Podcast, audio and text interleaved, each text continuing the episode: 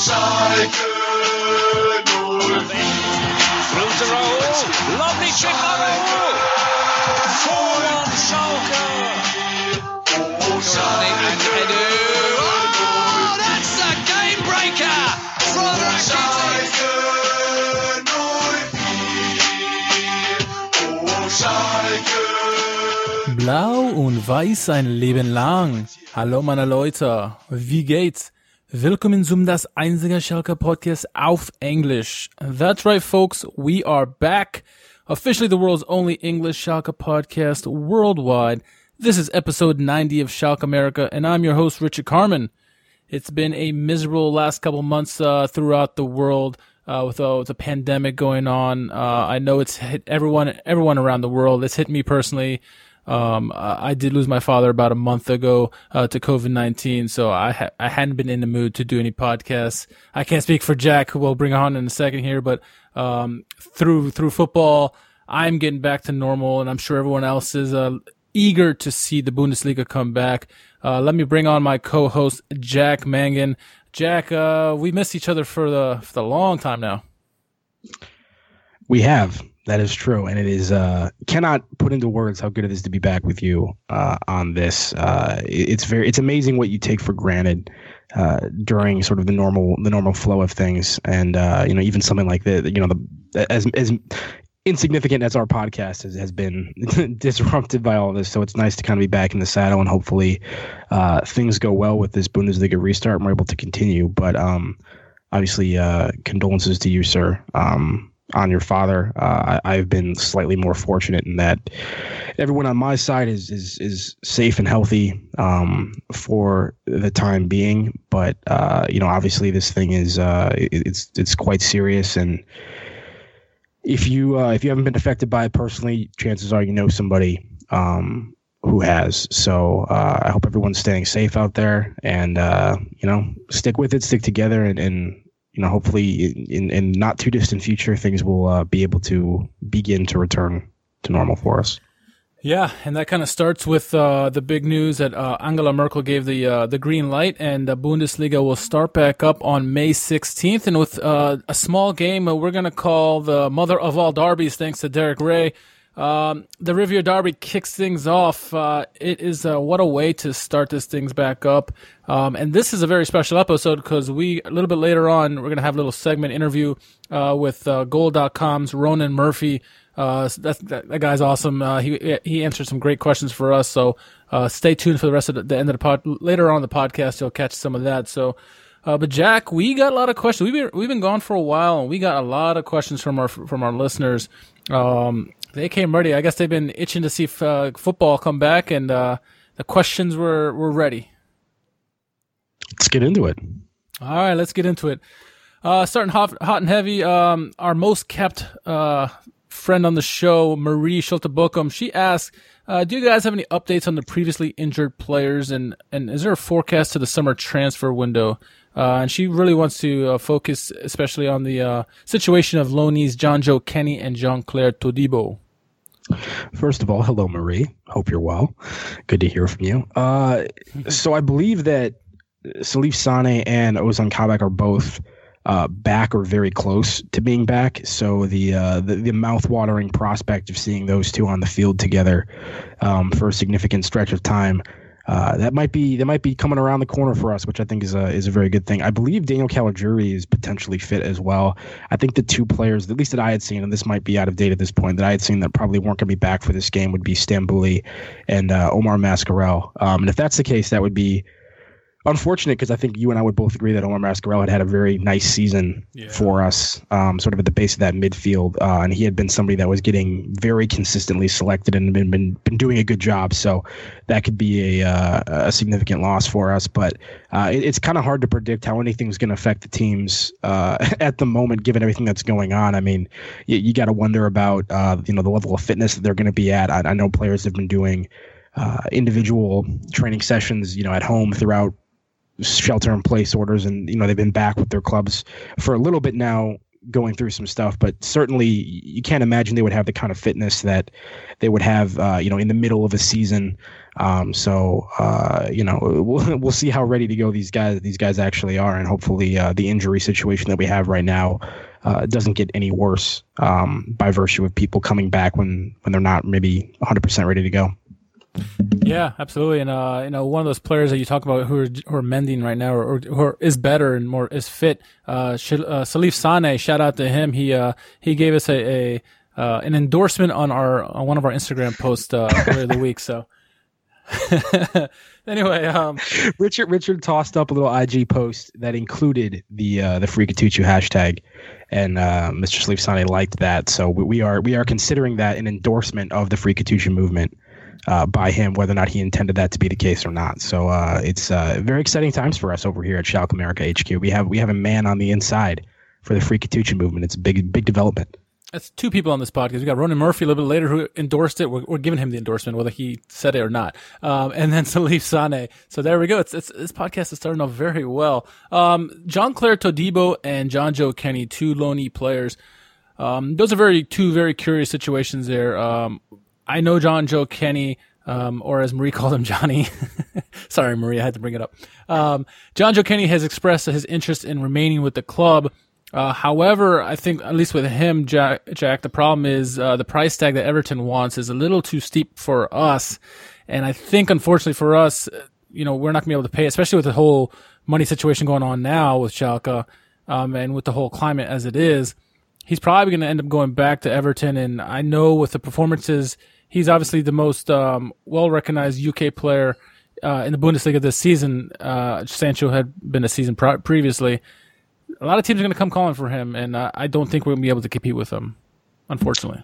Yeah, the Kenny situation is an interesting one.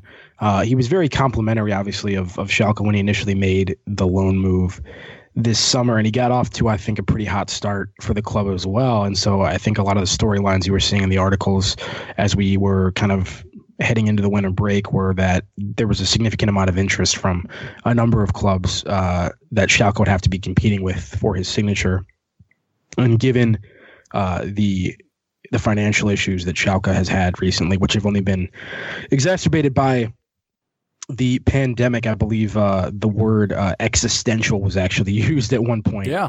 Um, in terms of how dire the situation has gotten for the club while uh, the Bundesliga has been on hiatus, um, it's going to make it really difficult for us to buy, you know, anyone, let alone players from you know La Liga or the Premier League that that their owner clubs are asking for you know tens of millions of dollars for. So uh, the one positive thing I guess I would say is just that you know Kenny's performances I think kind of dipped a little bit or flattened off you would say as the season went on. So I think that's helped some of curtail some of the interest from other clubs. Um, but then also that you know he came out like you said recently and expressed an interest in staying at Schalke, I think that's awesome. I think it shows, you know, how much he's really enjoyed his time here. And if, if he has a desire to stay here, that's that's obviously going to work in our favor, right? Because he's going to be lobbying for that, and maybe that can, uh, you know, convince Everton to maybe lower the price a little bit to make that happen. Um, but uh, I guess we'll have to wait and see. Yeah, just the prospect of, of going after anybody um, that's going to have a you know, even even minor financial asking price is going to be a problem given the situation the club's in at the moment currently, you know, there's two players that we have on loan from Barcelona. Um, Barcelona said that will they will recall Juan Miranda at the end of the season because uh, he's not getting the pitch time basically that they're demanded, and and thus he'll be going back to Barcelona. Uh, but the other one, Jean-Clair Todibo, who's actually fit in really nicely for us, like Jonjoe Kenny. Uh, with all the injuries, he's you know stepped in and played very well, and I've been impressed with him, and I know you have as well. Um, now that he's been doing well, his price tag is going to go up. I know we're not going to be able to afford him. Unfortunately, other teams around us uh, are now interested in him. I know Bayern was interested in him, Leipzig was in him, interested in him, and as is Leverkusen. Uh, all said that they're willing to pay whatever Barcelona wants. So it doesn't look like. I mean, we'll see how, how things go and how long this loan is for. But um, at the moment, he's getting playing time with. Uh, so Barcelona has to be liking that, and so maybe they won't recall him anytime too soon. But um, in terms of buying him in the future, with like based on our current financial uh, situation, I doubt we will be able to keep him as well. Yeah, I mean the the Jonjoe Kenny one was looking like it was going to be difficult to keep him even from the very beginning when that when that loan move first went through. When it comes to Miranda and Todibo for Barcelona, I think the chances of us maintaining those players was borderline zero from the very beginning, um, just because of the the asking price that was going to be attached to those guys. Uh, yeah, I mean, same thing with Kenny. We're just not in a position to to do that. And uh, and the Miranda one's kind of been taken out of our hands, I guess, because I look, like you said, it looks like they're they're pulling the trigger and recalling him. Um, anyway, uh, it's unfortunate we didn't get to see more of him. Um, obviously, Oczipka's been solid back there, so I think that's part of the reason. But uh, you know, these are two guys that uh, had some good moments when they've when they've come in, and uh, hopefully we can squeeze a little bit uh, more out of them before the end of the season, and because that could be the you know the last time we have those guys in a royal blue kit. Speaking of good moments, um, we are the home of the Freakatuchu movement, and our, our next question asks is, you know, uh, for the Revier Derby, will we see the Freakatuchu movement at the in the game? That's a good question. I don't know. Do we think we should be? Yeah. I mean, the, the Freakatuchu movement is present in the minds and hearts of, of all good Schalke supporters, and it is present at every game. Um, yeah. Just because it's it's it's really more of an energy than an actual thing. Uh, uh, yeah, I mean, you would hope so. Who the hell knows? You know, who's gonna? And like I said earlier about you know, we, we don't really know the form or the fitness that some of these players are going to be in. You know, the initial selection for this Revier Derby actually might be more dependent on um, who looks like they're ready to go more than like what, what, what would David Wagner's ideal starting 11 be if this was, you know, the middle of a normal season. So, I mean, we might see things affected that way. Uh, yeah, obviously we would like to see uh, our uh, our golden child, Mike Tucci, uh, get some significant minutes here. And uh, as as you're going to hear when we just when we play the audio from that Ronan interview, um, maybe that maybe the substitution changes that that we're seeing implemented are going to uh, give him an opportunity to get on the field a little bit more as well. Uh, and perfectly transitions to this next question, where it says, um, you know, uh, they're glad to have the Bundesliga back and Schalke back in our lives, uh, but because this whole COVID nineteen situation, uh, you know, five substitutions will be allowed, as you alluded to. And they ask, will David Wagner use any of them before the 80th minute in the Revier Derby? No, probably uh, not. Probably not. Yeah. I mean, all season long. I mean, if he makes a substitution in the 75th minute, you're like, whoa, where did that come from? Um, he has been delaying, holding his cards back. Um, I would think it would change, and yes, but will it happen before the 80th minute? Probably not. it's gonna bring five five substitutes on at once in the 90th in, uh, in, in, the 90th minute. The, the classic uh, quintuple sub or whatever that would be. I don't know. uh, next question uh, says many many German fans are not happy with the ghost games, uh, and and they're talking about no fans in the stadium, and think that the league has started up too early because of the financial reasons. What are our thoughts? This is an interesting one, um, and I think it, I think this is potentially slightly more difficult for you and I to appreciate, given that we are an entirely different class of, of supporter, right? I mean, you and I are, right. Uh, you know, across across the ocean in America, so we're never in the stadium, and so for us, it's like, well, you know, is it really that big of a deal? Like, you know, this is how we support the team normally anyway. Like, yeah. just play the games. But obviously, uh, you know, supporter culture is. Uh, deeply embedded. I mean, it's it's inextricable from from professional soccer, uh, particularly in in in Germany, where the relationship between fans and the clubs is is perhaps a little bit different than it is uh, in, in, some other leagues, and there's a number of reasons for that, 50 plus one otherwise. But um, I, yeah, I, am I'm, I'm sympathetic to it, uh, and and for the people, you know, and the ultras and everything that are in there, uh, you know, week after week after week, uh, supporting the team. It's obviously got to be a frustrating time for them. Um, I mean, personally, I would prefer to have sports back if it can be done safely um, you know, without fans rather than not having sports come back at all until we can guarantee the safety of everybody and have like full stadiums. I would rather get sports started back sooner than later. Um, but obviously, there's people that don't see it that way, and, and they think that perhaps uh, sports shouldn't return until we can, uh, you know, carry out these events as they normally would be carried out. What, what's what's your opinion on it? Yeah, I, you know, you kind of you kind of mentioned it. We were trying to get back to normalcy in, in a way, and it's difficult. Yes, uh, I, I, think the reason the Bundesliga started up as as early as it did before anybody else is because it had lesser cases than everybody else. Oh, not everybody else. It had lesser cases, and they, they, the testing was much better uh, than other other European locations. So maybe that had something to do with it. Um, and they felt maybe the the the plan that the Bundesliga had for it uh, was good enough by you know Angela Merkel's standpoint and, and the rest of the people who make the decisions in Germany. Uh, they thought it was the the safety protocols that they had in place was probably uh, was good enough, and so that's thus they allowed them to come be, come back and and um, bring back uh, some uh, distraction, welcome distractions to to everyone who's been you know stuck at home for the last you know whatever sixty plus days. So. Um, is the financial aspect part of it? You know, now you're looking at it, several teams in the Bundesliga are struggling financially. Obviously, Schalke is as well, and you you would think that has something to do with it, but like like you said, you and I are sitting from watching this from a different bubble, right? We're we're across the pond.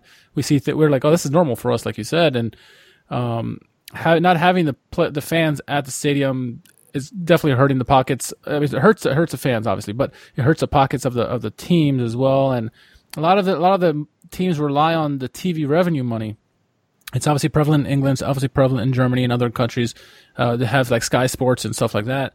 They get they they require this money. You know, they're making all these expenses and and they have to counter counterbalance that with some money they get in from TV revenue and other sources. Uh, so I can see why the financial aspect maybe what could have driven it uh, the games to start earlier. Um, I, I I think it's too early, and obviously some clubs like Dynamo Dresden probably think it's too early, and that's why they're you know not going to be starting on time them, themselves. Um, yeah, it's a it's a it's a good and a good tough question um, to ask, and you know honestly, we can only go by what the the Schalke higher ups and, and the Bundesliga higher ups are telling us, right? Because they would have they're privy to better information than we are. Uh, we can only we can only assume at this point. I mean, I think I mean I think the financial component is is obviously a, a massive part of of why the efforts being made to restart the Bundesliga as soon as possible. I mean, that that is a, a, big a big component of it. If there, if there, was no financial pressure, I mean, yeah, you, you really you really doubt that the league would be resuming on May May 16th. But I guess what I would say to the supporters that are opposed to it, just by virtue of you know soccer without fans in the stadium really isn't soccer at all. I mean, especially for the Schalke supporters, if the if the situation with the club financially is is as dire as the hierarchy is suggesting it is, right. then I mean, I would think that you would want the games to go on without you if it can help keep your club out of serious financial trouble. I don't know. Um, that just kind of seems like a given to me. But like I said, obviously we're in a different bubble over here in the U.S. Um, yeah, yeah. So I mean, I th- the number one thing is I hope everyone can can find a way to execute this restart as safely as possible, um, and that it, it, it goes smoothly and potentially serves as a model for how you know other leagues can can get started as well. We'll have to wait and see. And in and no league, uh, no more, no league more than, than the Bundesliga. The club, uh, the fans drive the clubs, right? Uh, the, the, the fan atmosphere is what really drives the, the teams to, to, play well, and and that's where the passion comes from. And one of the questions was, you know, will they be allowed to pump crowd noise into the stadiums? And I know Schalke already came out and said that they would not do that. Uh, Gladbach as well had said they would they would not do that either. And the basic gist is they don't want to do it because it would they don't want to give the fans a, to make the fans feel like that we don't need you, you know, and that makes sense. Uh, Gladbach's doing a cool thing where they're doing cutouts of their fans in in the crowd, and so it looks like they're there, but they will not be adding any noise. Um, I thought it would be a really weird thing to watch a, a, football match with no crowd there, but I, you know, just before this whole thing happened, we did see a couple games behind closed doors, and it was actually kind of cool that you were able to hear the players you know, communicate with each other over TV, which you never get to hear during a game because it's so freaking loud, especially places like Gelsenkirchen and, and some of the other big stadiums around the world. Um, so that, that would be a unique aspect that I'm looking forward to. But yeah, it's going to be kind of weird to see no fans in the game, especially a big game like the Revier Derby coming up here uh, in a few days. Yeah, for sure. I mean, I think I think the fixture that we're uh, that we have on the horizon here is uh, making the issue of, of the lack of fans even even more serious just because of the spectacle that that, that derby normally is. So I mean, obviously, I mean, I'm, I'm not trying to dismiss it as a legitimate concern. Um, sure. and, you know, and you're and you're right. Yeah. Like, like like I said, the relationship between fans and the clubs in the Bundesliga is um, that little bit extra special. I think um, you know in the Bundesliga than it is elsewhere. So I I, I, I totally get that, but I think uh, if it can be achieved safely, I think it's probably the right decision um, at the end of the day. No, I'm not going to skirt around this. I think Schalke uh, were in piss poor condition shape um, going into the this break, if you will. Uh, we had struggled mightily to see off not only this top caliber teams but lower end teams. We were struggling mightily, getting losses that we didn't think uh, we should have should have had, and we started dropping down in the table. And, and one of the questions we got uh, was, "Do you think Schalke will get back on track after the last poor form, and and why?" Um, it's it's a difficult question, right? Because all teams now are started from pretty much from a clean slate, because uh, we're all in the same situation. So, do you think Schalke can shake off whatever uh, woes they had and get back on track? This is gonna be a tough match to start, though. Yeah, I mean it's it's it's almost impossible to predict anything. Um, I mean it'd be difficult to predict it under normal circumstances if we didn't have that break, and to try to speak to you know what the team's going to look like coming out of it, I think is is pretty much an impossibility. We're not going to know until we see it. Uh, you know what the form and fitness of these players is going to be. Um, you know, I'm sure there were some players during that break that were pretty locked in and, and trying to stay on top of things and, and staying engaged physically and mentally. And I'm sure there's some other ones that that that really weren't. And uh, is, is that going to affect the performance? Uh, we don't know. But uh, hopefully, uh, hopefully we do rebound because we have not won a league match in the Rückrunde, have we? I don't believe it. Other than Gladbach match, no.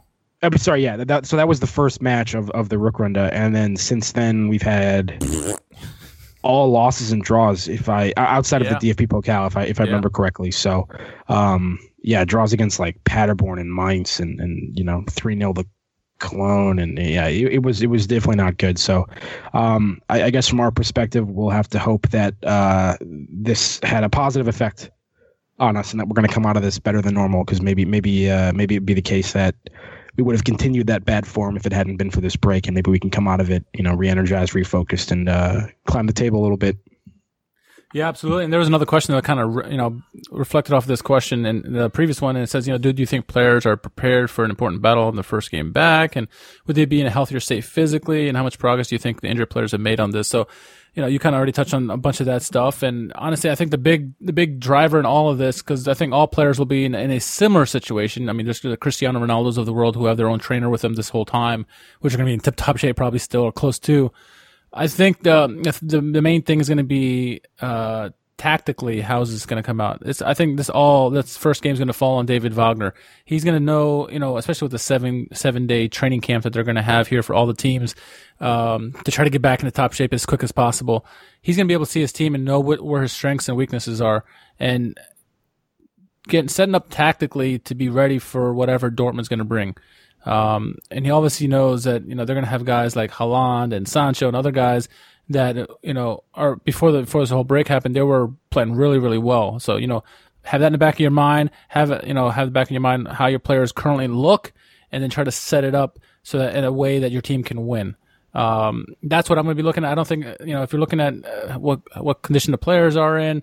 Uh, are they are they phys- you're sure mentally they're going to be better, right? Physically they're going to be better, especially these guys who are injured.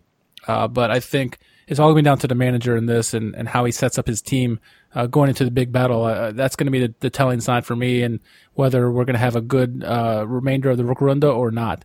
Uh, if we set up and we, we, we're tactically, you know, we're smart, we're disciplined, we, we don't give up too many opportunities, I think the rest of the Rückrunde will turn out well.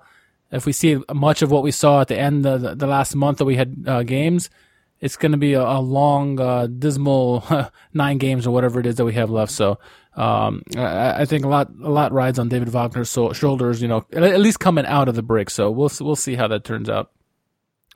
Um, one of the questions is, uh, who does Wagner deploy up top? You know, you got, you could do Burgstaller, you could do Gregoritsch, uh, you could do Raman. Where do you think he will line up? We know who we want at the top, but who do you think he will line up? I don't know, man. That's I don't question, know. right? We don't know. Yeah, I mean- I mean, like, and- Yeah, we have opinions on it. Anyone who's listening to this podcast, who's listened to previous episodes, know what our opinions on it are. Uh, we're gonna have to wait and see. I don't know. Does he go for younger, fresher legs that might be in better shape? Does he go for experience right off the gate? Who knows? Um, yeah, you know, we were really excited about that Burgstaller Gregoritsch partnership, um, which got off to a, uh, a good start on Gregoritsch's side of things. Um, not Burgstaller Gregory partnership. I should say, you know, Benito Raman, whoever he was partnered with. Yeah. Um, Yeah. it's been it's been months. Sorry. Uh, I mean, we were excited about Gregoritsch, and, and he got off to a hot start and kind of cooled down pretty quickly.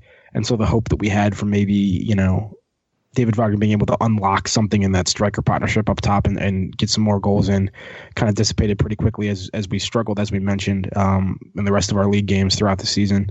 Uh, yeah, I mean, I I'm just kind of wondering when, when the time is going to be when when Kutucu legitimately becomes a first choice option. But um, you know, if nothing's changed in David Wagner's mind as to the approach that he wants to take, um, you know, and the emphasis on on the uh, the defensive side of the ball, then there's no reason to suggest that Kutucu is suddenly going to make that breakthrough because I you know I doubt that he's suddenly gained the attributes that Wagner um, wanted him to gain over the course of you know a couple months in lockdown. So, uh, not optimistic for uh, our our first choice being uh, the actual choice come uh, this upcoming Saturday, but we'll have to wait and see. Yeah, and, and if we could take anything from the last game we that we played them, um, speed obviously would help because they they have a fast back line. Uh, Rabbi Matondo had some opportunities in that game, just did, couldn't finish anything. Um, so maybe having like Raman or, or another speedster up there, obviously a Kutucu or something like that, would help tremendously. But we don't know what kind of uh, game plan you know Wagner's going to come out with. Is he going to have a, a big and a small out there, or two smalls or two bigs? We don't know. Uh, so it'll be interesting to see. I, I have it back in my mind. He's going to have a big guy out there, whether it's Gregoritsch or, or Burgstaller, probably Burgstaller. uh, but uh, time will tell. Like we don't know. We don't know what the conditions of players are like. This is a very you know if it's going to the season, it's one thing, but um, coming out of what a situation like we we just did or are still in the midst of, uh, we have no idea what kind of shape the players are in, and the only people would know that are people who are at these training camps, these practices, and can see the players in and out. Obviously, the clubs share videos here and there. We've seen some nice Instagram videos of Benito Raman, so maybe he's ready. But uh, the rest of the rest of the forwards, I, I honestly don't know. Um, that's all the questions I saw. Did you see any other questions? No, I think that was uh, pretty much all of it. So before we get into the uh, segment about Ronan, I, I, there's a couple of three articles I do want to talk about really, really quickly. Um, first, you know, Joachim Schneider did come out this week and said that um, player participation will be voluntary if there's a risk. So basically, he's not going to force the players to play or or uh, participate in anything that they feel there's a risk either for them or their family members or anything like that.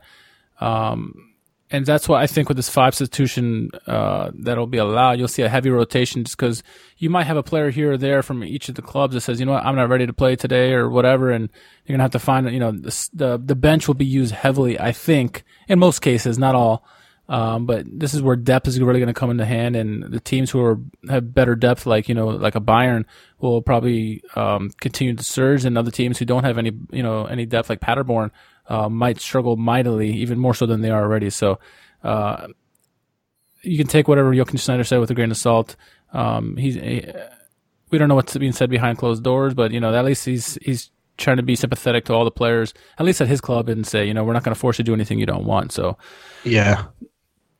um, so the the the three topics I want to talk about really quickly. First off, we, we both we watched uh, Instagram live this week, and Weston McKennie came out and and and on that live podcast or or live Instagram live, he said that you know he really envied players who were one one man club type players like Francesco Totti. He was, a, was an idol of his. Um, and it's funny because the, the guy who was interviewing him said, "Oh, I thought you were going to say Ronaldo or Messi or something like that." And he goes, "No, you know, I like Francesco Totti. He was one man club. He and I admire that, and that's something that you know I strive for myself. And it gave you know at least gave you and I you're like, okay, hey, he wants to be with the club, you know, for his life, and I now I love to hear that, you know. Uh, and then things kind of took a, a right turn, a 90 degree turn or 180 turn. Uh, maybe a day or two later from Goal. I think it was Goal.com. It said an article came out said uh, Weston McKennie uh, looks to play in England, uh, or lo- is looking to the future to play in England. And I know Schalke Twitter went crazy with that with that headline. Uh, thought, well, what is he doing now? He wants to leave us. And my question to you is, do we take this with a grain of salt, or or do we have, or the Schalke fans have legitimate beef with uh, Weston McKennie? Well, I think it just means that uh, Schalke is clearly going to be joining the Premier League. He's going to be a one club There you man, you know. He's staying at Schalke, you know. And he wants to play in the Premier League. Schalke's going to make that jump. Yeah, you know. Noted uh, English football team, Schalke. Uh, yeah, I don't know. Um, it, it's it, it's not a surprising comment to, to to see that you know that would ultimately be a goal. I think I think there's a lot of players, regardless of nationality, that have you know uh, this sort of this image of, of the Premier League being like kind of the league that they'd like to make it in at some point in their life, um, and then especially when you're talking about players that come from English speaking countries, that that attraction might be slightly stronger just because of the cultural similarities and that sort of thing. Um, yeah, so I'm not surprised. I just I, I just wonder whether or not that's something he's going to be pushing for anytime soon, or if there's going to be significant interest. I know there's. I mean, I've been seeing tons of things like, oh, well, you know, what what what what club makes sense for Weston McKennie this summer to move to? Like, and for me, and, and you'll hear this when we talk to Ronan, but you know, I guess my opinion on it is sort of that we really hadn't seen Weston McKennie um, consistently play well until kind of right before this uh, this hiatus uh, went in, went into effect. Uh, you know, he's a player that is an important part of the squad and, and a player that I've defended a lot, but uh, was was just kind of not where he needed to be. And I think you and I had kind of agreed that like we were finally starting to see that from like consistently being like the best player on the pitch. Yeah. And uh, so I, I just wonder if that's going to continue. And you know, if it does, then yeah, maybe, maybe it is the right time for him to make a jump elsewhere. But for me, it's just like I just don't think we've seen enough of that for him to say that like, hey, this is the right time for him to maybe take that next step in his career. Um, I think he would be well served with another year or two. Uh, in the Bundesliga because I just I just not sure that the growth is there at this point, and uh, maybe it will ultimately be there, maybe it won't be, but uh, yeah, I would I would be I guess I would say I'd be slightly worried about his prospects if he made that jump too soon. Look at Max Meyer. Look at Max Meyer. How dare you? How dare you compare Weston McKennie to, to Max Meyer? Oh, I, I do not. Uh, but we should we can look at that as a model of saying, well, you should be careful before you do anything. You know, I'm going to take this with a, a grain of salt. Um, and I, I, my first reaction initially when I first saw the article, I was like, "Are you kidding me? What are we? What the heck?" But you know, I've you know we've seen interviews enough. I you know I, I've been interviewed, and your words can get misconstrued, or you don't get the whole story of what was asked. We don't know what questions were asked to Weston McKennie, and so maybe he was, was forced upon him to make a, a suggestion, right? Um, I, am gonna I'm gonna take what he said on the Instagram live to heart, and I'm I'm a, I'm a, until he proves otherwise, until you start seeing speculation, a stronger speculation other than this one one article. Uh, maybe then I'll start, you know, paying more closer attention to this. But uh, you know, if he's if he comes out and tells, you know, whoever he's talking to and says, you know, I you know my my favorite my idol is Francesco Totti, and I believe in this one club method. I'm gonna stick with that until he proves otherwise. And you know, this is a great place for him. He's starting to as we as you mentioned, the last two really the last two games of the of before the hiatus, he was playing really well. He was probably the best player of the game, both those games, um, before we went to the break. And so he needs to continue to develop. And I think being at Schalke is the best place for him. He has the most likely opportunity to get pitch time or yeah, pitch time as opposed to going anywhere else if you went abroad. Um, and and that ne- going abroad does never guarantee you you're going to get minutes, even if a club tells you they are. I mean, look at like I said, Max Meyer and Crystal Palace. You know, he's not getting the minutes that he thought he was going to get, or or be as good as he thought it was. So, uh, well, that's just because he's a world class player, and Crystal Palace is not a world class club. That's just a little bit him. right. So he's Yeah, he's yeah. I mean, That I mean, he is ca- yeah, fantastic point. just be a waste waste of his waste of his time to hop on the pitch with with that team. So I think ultimately what Jack and I are saying, you know, just take you know take it easy on, on what you, the article that you saw come out. Let's let's give him more time. I, I think Weston's here for at least you know like Jack said, at least a couple more years, if not longer. So uh, you know until we start seeing more and more rumors and stuff pop up and stuff like that, uh, I wouldn't worry about it. You know, it just it's just a headline uh, more than anything else. So. Um, next next thing I want to talk about is a little bit a little bit of sad, sadder news um, coming from the Business Standard. Um, sobering thought as Schalke hand back eight thousand liters of beer. uh, obviously, with the no games being played, a lot of the beer had to go to waste, and so a lot of the Veltins that they had on tap at the stadium had to be disposed of, unfortunately. So, to all you beer lovers out there, yes, it's a it's a sad sad moment, but be rest assured uh, there will be beer at the at the match next time you are there. So I think the Schalke's uh, their tanks can hold something like fifty two thousand liters of beer or something crazy. It's uh, it's uh you never think about how much beer uh, an arena or stadium can hold until you start looking at these numbers. You're like, whoa, that's a lot of freaking alcohol. It makes sense because they drink heavily.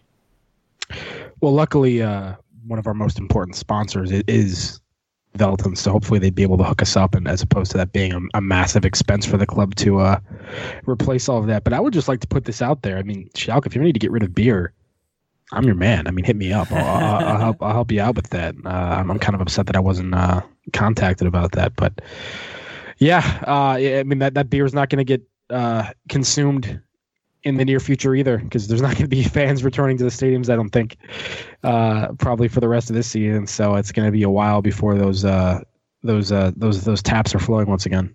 You think it's going to be the remainder of the season with no fans? I mean, it probably makes most sense, right?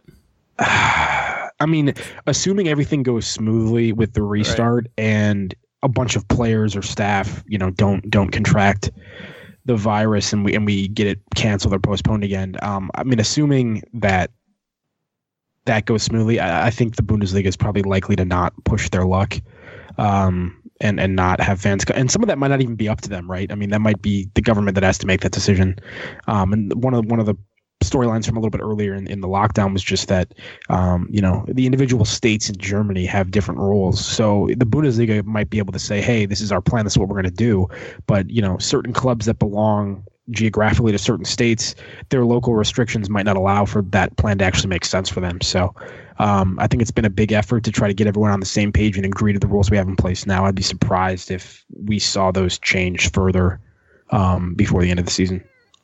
Yeah, yeah, I agree too. It's it's uh, probably too risky of a call, and you don't want to you know, put next season in jeopardy if you don't have to. So uh, that ends up this portion of the uh, podcast. Uh, we're now going to segue to a very very fun uh, interview, uh, a very enlightening interview, Jack, with Ronan Murphy of Goal.com.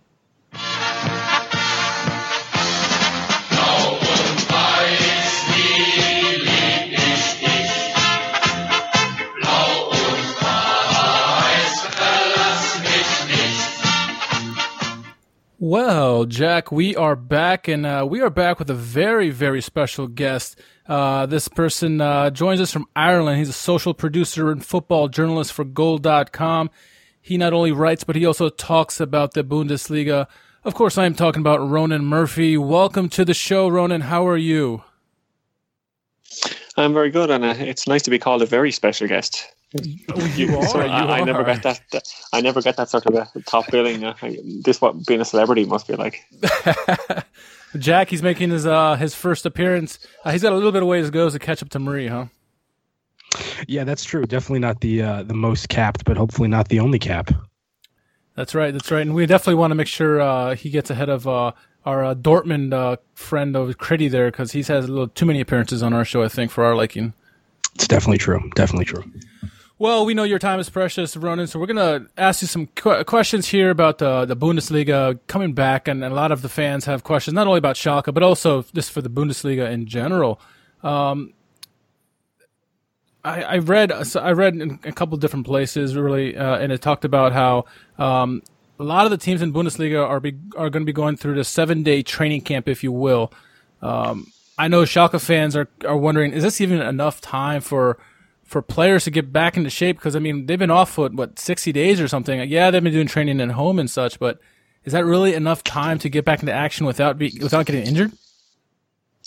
I'm not sure it is. I think maybe Bundesliga teams kind of benefit from the fact that they've had training in small groups for the past few weeks, which will right. definitely help their fitness, but it probably hasn't been to the the same level as a regular training session, and they only started those on uh, this weekend. So it doesn't seem like all that all that long of time to really get fully fit before a match. Uh, and maybe in the first weekend we might see that these behind closed doors matches do have the feel of a training match because the players won't be 100% fit and as a result they won't be able to maybe give their all for the full 90 minutes but one benefit maybe is the fact that the, the IFAB have approved the five substitute rule for any tournament that's been completed this year so we might see teams kind of emptying their benches in the second half of matches just to kind of keep things fresh, especially in the first weekend of football. More substitutions is probably a good thing for the free Kutucu movement, isn't it, Richard? it is, but we'll get to that, we'll get to that later. One of the things that I've I've found to be interesting um, about this pandemic as it relates to sports is that it's sort of been taken for granted. I think that of course we all want sports back, right? Like all, all, the the lay people who are at home would love to have that as an entertainment option um, as they shelter in place and don't have a whole lot going else. Uh, going on in their lives, and then you know the clubs themselves obviously have a massive financial incentive to to return to action. But I think something that's maybe been lost in that is, do the players themselves even want to? Um, come back? Have they been consulted on that? Do we really even care about uh, their feelings on it? So I was wondering what your thoughts on that were, and then also maybe if you've seen anything um, in the media that maybe Richard and I have missed about any any players um, publicly voicing concerns about that or potentially even opposition to returning. Yeah, so there's been a couple of players that kind of been vocal enough. I think most of the players are happy enough to return, or they kind of understand that it's a risk that they're willing to take. And you, you have a, a few players, Birger Verstraete, was kind of the main vocal one early on because his his partner has a heart condition and he was kind of worried about her. But after kind of speaking to the, the club or maybe the club gave him a slap on the wrist, we're not really sure that Cologne came out with a statement and saying he kind of misspoke and that, that he was happy enough with what the doctors had planned and what the club had planned with him. And then just this week or just last week we had Neven Subotic of Union Berlin. He said that no matter when the Bundesliga comes back, it's too soon, is his opinion. But beside, even though the fact that he's kind of outspoken in general, I think the fact that both of these players are still going to play and they're not kind of refusing to play like the kind of things that we're hearing in England that some of the, the players there's 50 or something mooted that that don't want to play on. I think the Bundesliga most of the players kind of do and the fact that they've been back for a few weeks in these small training sessions and the fact that most of them have the vast vast majority of them have, have tested negative repeatedly to coronavirus tests i think yeah. they're kind of happy enough with how how the precautions are, are going and the plan in place at the moment. And i think there is a kind of appetite from the players to kind of continue on and and maybe be that distraction for the public at home. And maybe the fo- football can perhaps provide a bit of light at the end of the tunnel it's funny. Uh, you, you tweeted not too long ago about you know the, the certain uh, protocols are going to be going through to uh, ensure you know safety, and I think you mentioned something about 300 some player or 300 some people allowed in a stadium per game uh, to keep those numbers down for safety. Um, with the Bundesliga beginning back up May, May 16th, I know in the the Bundesliga, Dynamo Dresden, uh, they'll have a little bit of a delay because they're, they're, the whole team is going into a 14 day quarantine due to a positive test. Have you heard any something anything similar in the Bundesliga? I know uh, I heard some grumblings about Cologne possibly. Yeah, I think the Dresden case is kind of it'll be the test case to see what will happen with them. But because of their local government has forced them into this quarantine, it's not it's not a choice of the club. If you were working in a supermarket and one of the staff tested positive, they wouldn't hold, close down the whole whole supermarket or send everyone in in quarantine. So it seems to be kind of an exception there. So it'll be interesting to see what happens with, with Dresden. But as for the Bundesliga itself, as for the top tier, it doesn't seem like any other team has been forced into something similar. And we saw with the test that Cologne had the three positive, the two players and the physio, they came back in the second round of tests and they were, they were all negative. So I think that kind of indicates that maybe these procedures that are in place are working okay. But it'll be interesting to see what does happen when a player in the Bundesliga does test positive during the season because it's it's impossible that it, it won't happen. It's guaranteed to happen. So, so correct me if I'm wrong, but it seems to me that the Bundesliga is is probably the most high profile league uh, to make its return first, shall we say? Um, you know, across all sports in all countries. I mean, obviously, there's a number of major American sports that are still um, inactive right now. The Bundesliga is kind of the first big one to to really return. Um, how much pressure do you think is on the Bundesliga? To handle this appropriately? Uh, and do you think that this is going to be used as sort of a test case for a lot of other leagues and countries around the world? Like, are the eyes of the world really on the Bundesliga right now to get this right? And if it goes wrong, is that going to affect, do you think, uh, the restarts of other leagues? I think it definitely will affect the restart of other leagues. I think so many leagues are looking at it. We've seen France and Netherlands have decided that they've had enough for their season and they're not going to risk it. But you look at Italy and Spain, they're back in training. You look at the Premier League, they have their project restart, but but they don't really seem to have made too much ground there because of the, the kind of state that the UK is in and the, the fact that their coronavirus cases are they're not falling at the same rate maybe as other countries. They haven't got got the same kind of testing procedures that they have in Germany. So I think people are looking to to Germany, or other sports bodies and other government bodies, and even even outside football, other kind of sports in general are looking to to Germany to see what they're doing and, and will it work. So I think going back to that Dresden case, it'll be interesting to see what happens with them and how they'll fill in the gaps. I know Christian Seifert, the, the head of the DFL, has said that the precautions are in place to expect something like this to happen and they'll try and fill in the games further along. But what happens if other players test positive and they're forced into quarantine again and things like that? So it's kind of it's kind of going to be the blueprint for everywhere else and and if these first couple of weekends can get off with it without a hitch, I think then we might see the Premier League try to push forward and we might get a, a proper date for Serie A and, and La Liga to return. You know, building off that question from Jack, um, you know, obviously with amongst all this chaos and the, this crisis going on right now, uh, does this, does the Bundesliga also feel that this is their opportunity to showcase themselves to the world with all eyes on them? Uh, I've, I've seen a lot of fans from you know the Premier League and, and all around Europe really saying, "Oh, I want to pick a new German team just because that's the only thing going on right now." So, do they feel maybe the Bundesliga that they can really showcase their league and all the youngsters, all young stars that they have uh, throughout, or just or just uh, just worrying about the crisis is really the only thing on their mind right now?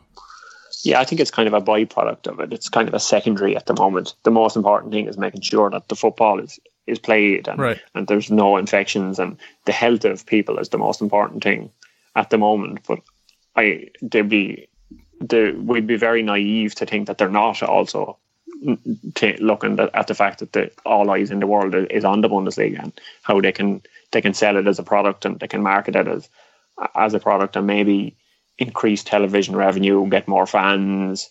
The clubs can reach a bigger audience, get new followers on social media and things like that. That's definitely going to be part of it. But I think their main concern is is health and uh, and then any kind of outside engagement is is just a benefit.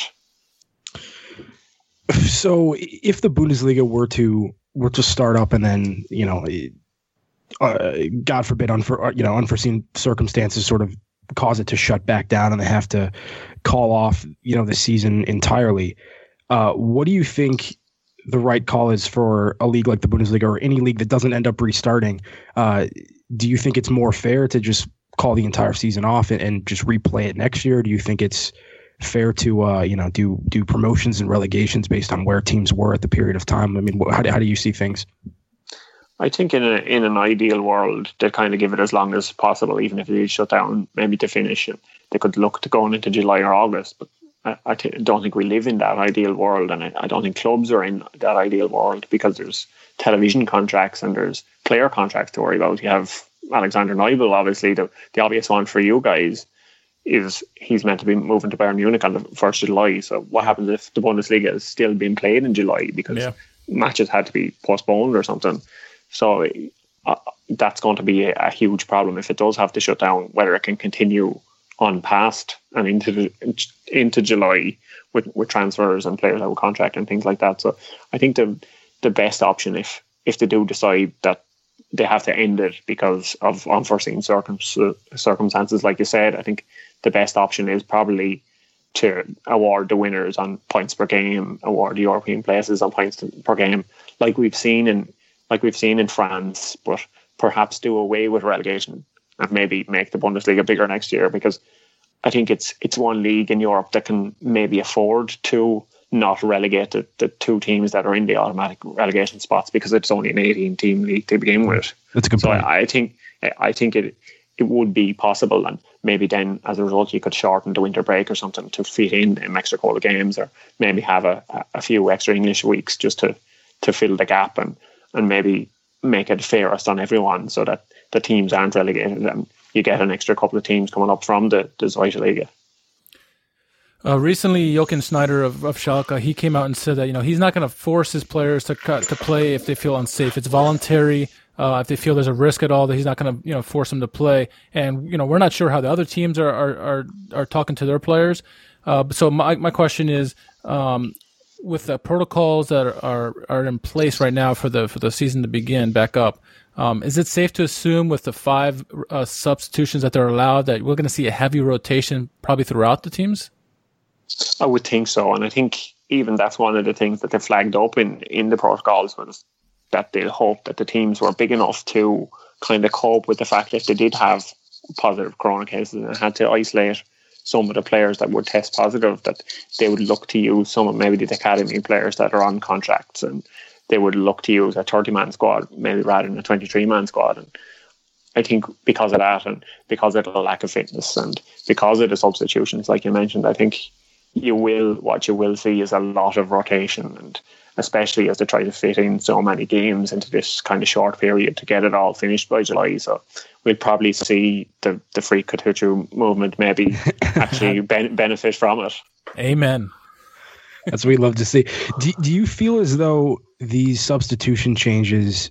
Do you think that they were a long time coming anyway? Do you think there's a the potential that these might end up extending past whenever the you know quote unquote end of, of this pandemic is, or do you think it's going to revert back to normal? I think maybe it is something that we will see in the long run. Maybe there, there'll be kind of debate and discussion and talk about the benefits of it, like there is with VAR and things like that. But if you look to maybe European competitions and, and cup competitions and the fact that there's now an extra substitution in, in extra time that you can have the fourth substitution, I think that probably is the way that football is going to to kind of protect the players because the health and safety of the players, aside from the coronavirus, just in general, you look to to kind of concussion problems maybe that some players end up having and it's a big thing in the NFL obviously but you've seen in, in, in recent years you've seen footballers have to retire from it. Kevin Doyle the former Republic of Ireland international he had to retire because he kept getting head problems because of the fact he was a target man and always used to head the ball. You might kind of see the, the fact that player safety is kind of taken more there's there's more importance put on it, and and as a result, you might kind of see more substitutions brought in, kind of to tie in with that, and they'll be after seeing the benefit of of it in in these leagues that they get to play in 2020. I wonder if uh, you know Germany is such a traditional type of place, and it, it, it takes a while for everyone to adjust to new things. Yeah, they, they they are progressive, but there's some things they they like to be traditional about. One of that is before all this you know chaos uh, ensued, uh, Dietmar Hopp was was the was in, was on the back end of many uh, protests throughout the league, especially everywhere that Hoffenheim went. Um, do you think you expect that to return once the league starts back up? I mean, no fans obviously in the in the in the stadiums, but um, do you think that'll be the fans will put that to the side for now, or, or do you think that they'll rear its head back up once once again?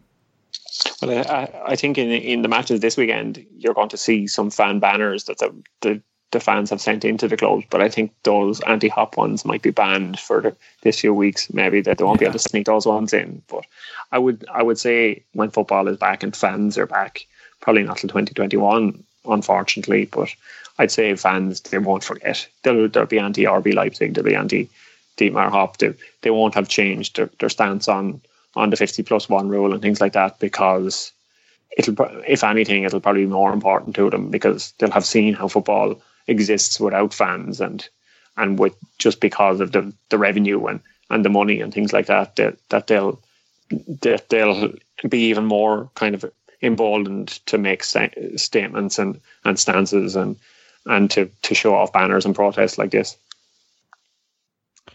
Pivoting to Schalke specifically, uh, Schalke is a club that was pretty consistently qualifying for the Champions League for a number of years. Um, and I feel as though a lot of the supporters just sort of that's sort of their self concept now is that that's how they view their club as you know this this is a Champions League team, um, but we've obviously seen Schalke trail off in recent seasons, um, and like I said, I guess I guess the feeling sort of been that like you know it's only going to be a couple down seasons and then we're going to be back into that position that we were in previously. Uh, has there in your mind just been a flat out changing of the guard with the emergence of RB Leipzig and a resurgent Gladbach to the extent that you know, Schalke for the foreseeable future is is really going to be struggling hard to get into Europa League even, um, and they're really not what they what they were maybe you know five ten seasons ago. I wouldn't necessarily say it. So I think they've they've recruited well and they've recruited well in the coaching department, especially. I think David Wagner is is the ideal choice for for Schalke at the moment. He'd come in and steady the ship, and he's probably defied expectations of a lot of outsiders I know you guys have have big expectations of the club, but after last season, I think the the kind of general Bundesliga fan wasn't expecting too much, and they, they probably thought that Wagner was was a man who saved Huddersfield from relegation, but maybe he wasn't the man to get them into Europe. And they look kind of like they should be qualifying for Europe this season. And I know they're not knocking on the door to the Champions League, but a few results go their way that maybe could close the gap a bit to, to Gladbach. And I think it, to answer your question, then in in the long run, Leipzig probably are going to be in the top four every year. So you're looking for that fourth space really, and and Gladbach. The, the thing with them is that they'll need to keep hold of the players they have because it's going to be hard when when you have players like Thuram and Plea. You're, you're going to get Premier League player Premier League teams kind of sniffing around these guys, and it's uh, Zakaria as well. Obviously in midfield, yeah. is always been linked with the likes of Spurs or Arsenal. You're the these players are always going to be linked abroad and they eventually will move abroad and it's going to be hard for Gladbach to kind of to keep them there. So I think maybe Schalke operating under the radar maybe can can get into the Europa League this season and maybe challenge for the Champions League again next year. Uh, the, the, Bundesliga kicks off with a, a small little derby, you know, that Jack and I are partial to called the Revier Derby, uh, or as Derek Rae says, the mother of all derbies. Um, you know, you're talking about recruitment and Dortmund obviously recruited the, the, the likes of Erling Haaland. Um, he had an interview recently with ESPN where they asked him about how he felt about PSG mocking him, and all he he answered brilliantly by saying, "You know, I'm glad they put meditation out into the world. That's really my whole goal, my whole goal, and I'm glad they did it." So that's pretty that's pretty nice response by him. But my question to you is, uh, what are your thoughts about how good he actually is, and what will Schalke have to do to slow him down in the Revier Derby? Yeah, I think he is kind of one of the top prospects in Europe, and he's one of the top young strikers, and it was kind of surprising the fact that he was able to to kind of transition so well from the, the Austrian Bundesliga to the German Bundesliga, and even a step before that, he was able to arrive in the Austrian Bundesliga so well and kind of score so many goals and play in the Champions League. He, he's just a lethal finisher. He just has that eye for goal that maybe few players have. Lewandowski is probably the only comparable one in the, in the Bundesliga. I know Timo Werner is kind of running close this season, but I don't think it is deadly. I think Haaland has that kind of striker's edge that there are only a certain amount of players in the world have, and it's going to be difficult for Schalke to to kind of to, to stop him from scoring. But I, I, I suppose the only thing they can do is cut off the supply. To stop the ball before he gets it is is really the, the one thing that you must do, and maybe make sure that he's kind of isolated up front on his own, and, and make sure that Sancho or and Hazard or whoever else is on the wing, Reyna perhaps, can't get the ball into the box because if Haaland has the ball in the box, that's kind of it. He, he's nearly going to score more often than not. Uh, Schalke supporters should, should I hope, uh, I guess, that Sancho and Haaland are both on their way out in the summer. That's probably the best strategy to beating Dortmund is just getting rid of those guys as uh, opponents as soon as possible. Um, this is Schalke America, so I have to ask you at least one U.S. men's national team centric question, um, and that is about Mr. Weston McKennie. Uh, so it came out in the news in the past week or so that I, think he gave some sort of interview where he was talking about his Premier League uh, aspirations, which obviously shouldn't be surprising um, to anyone. You know, if uh, that's the move a lot of people want to make from from Germany at some point. Uh, it seemed to me that prior to the league getting postponed, Weston McKennie was only just finally starting to put in some consistently above average performances. He's a player that I've defended a lot, but he's a player that I think is um, spotty and by no means, you know, consistently among the better players on the pitch for for this team. How do you rate him? Um, do you think that a Premier League move would be foolish at this point in his career? Do you think he still needs another year or two in the Bundesliga to develop? Do you think he's never going to be that good? What, what are your opinions on um, the American? I think perhaps the he a move this summer would be too early for him, and it's probably something he should look down at, at down the line. But maybe the the problem with McKennie, the problem that, that you highlight that he hasn't been that consistent is is not through any fault of his own. I think perhaps because he is this utility man, he can kind of play everywhere, and he has played everywhere.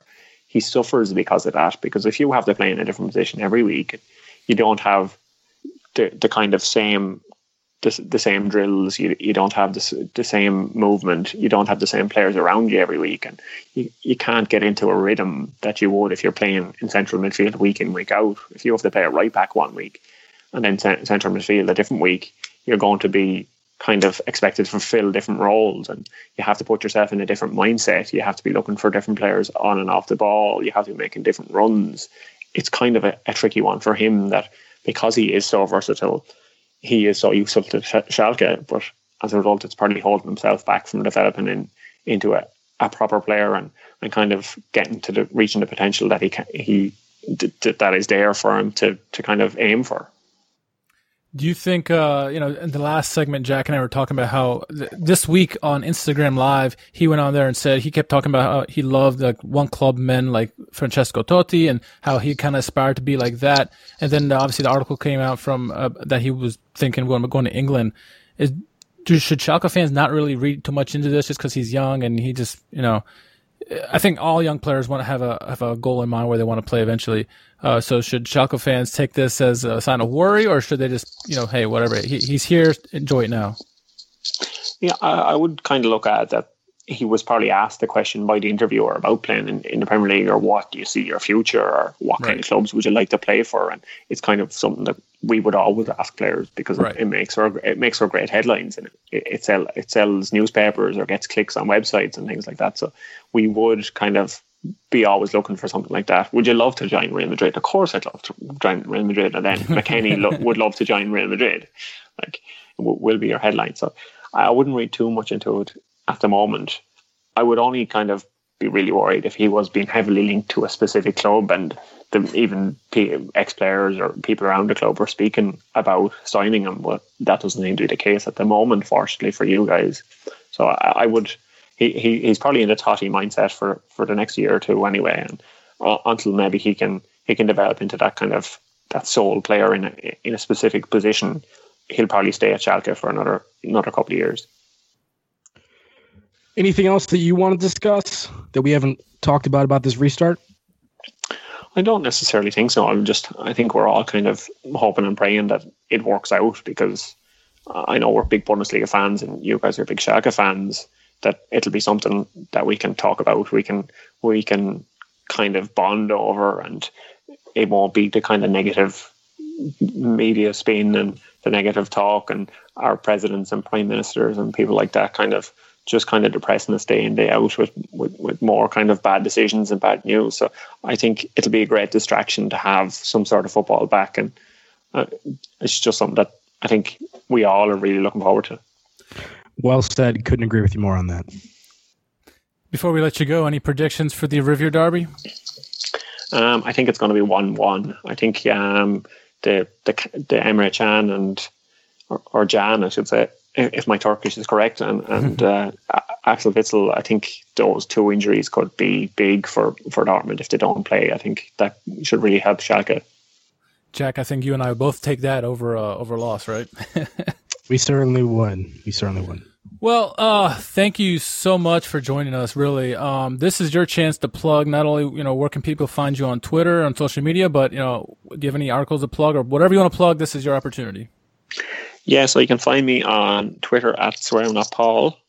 If you look for my name, Ronan Murphy, it might be quicker to find it than typing in all that. But uh, I had an article that went out on Sunday, maybe it was Saturday, with. Uh, I in- interviewed uh, Jost Peter from Unsere Kurve, the uh, the big fan association in Germany, and he was talking about how football without fans is nothing, and he, it was kind of intended to be a, uh, just an overall piece on German fan culture and kind of explain it to, to people that wouldn't be familiar with the 50 plus one rule, the kind of movements in the fans, getting Monday night games cancelled and things like that. But it kind of ended up being half a coronavirus piece in the end. So I think if you're you're kind of only half familiar with things, it, it might be a, an interesting read just to to see how how fans feel about the return of Bundesliga. They're not all all for it, even though us three are. I don't think everyone wants it back. We'll make sure we uh, go retweet that article for you so our fans can find it easier. Thanks, guys. Thank you, Ronan Murphy from Goal.com, joining us. Thank you once again.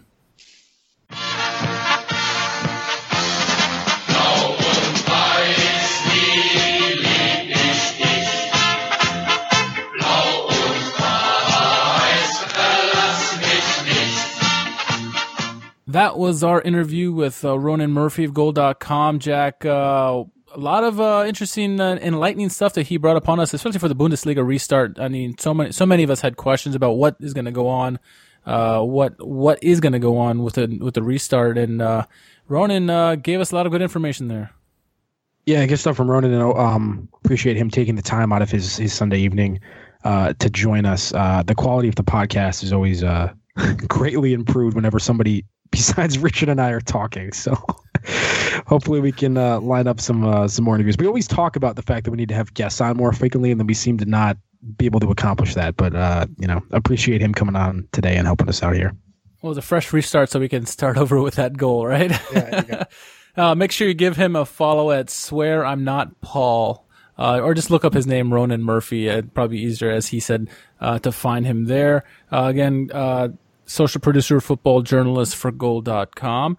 Uh, we want to thank uh, all the listeners for the great, all the questions we got. We got a lot of questions, and it was deserving. It's, you know, it's been a while since we had football, Jack, and uh, it's great to see uh, all the questions from our listeners. Some really good ones too, some tough ones, uh, especially like the questions about the loanees and, and injuries and stuff like that. So, um, great to have those questions back, and uh, you know, keep tuning in each week. Hopefully, the, the season continues on for the next nine games, and we'll bring you the latest with the Royal Blues. Uh, we want to thank Schalke uh, Ronan Murphy, uh, NBC4 Nashville, for providing tidbits on our podcast today. Uh, if there are any topics you would like us to discuss, please send us a tweet at Schalke America. Use the hashtag S04 podcast. Um, Jack, where can our followers? I mean, it's been a while. Where can it's our been a while since social I, media? Yeah, since I said that. I uh, J M Mangan, J M A N. I can't even remember my own name. Wow. brutal. J M M A N G A N. There you go. Got to get the middle initial in there. Uh, you can find me there uh, on Twitter. Wow, rusty. Wow, rusty, huh? A little bit. definitely, definitely. Uh, I, once again, I'm your host, Richard Kharman. You can find me on on Twitter and anywhere, YouTube even, at r underscore k h a r m a n. Until the next pod comes, my friends, stay ready, stay healthy, and we'll be with you soon. Schuss.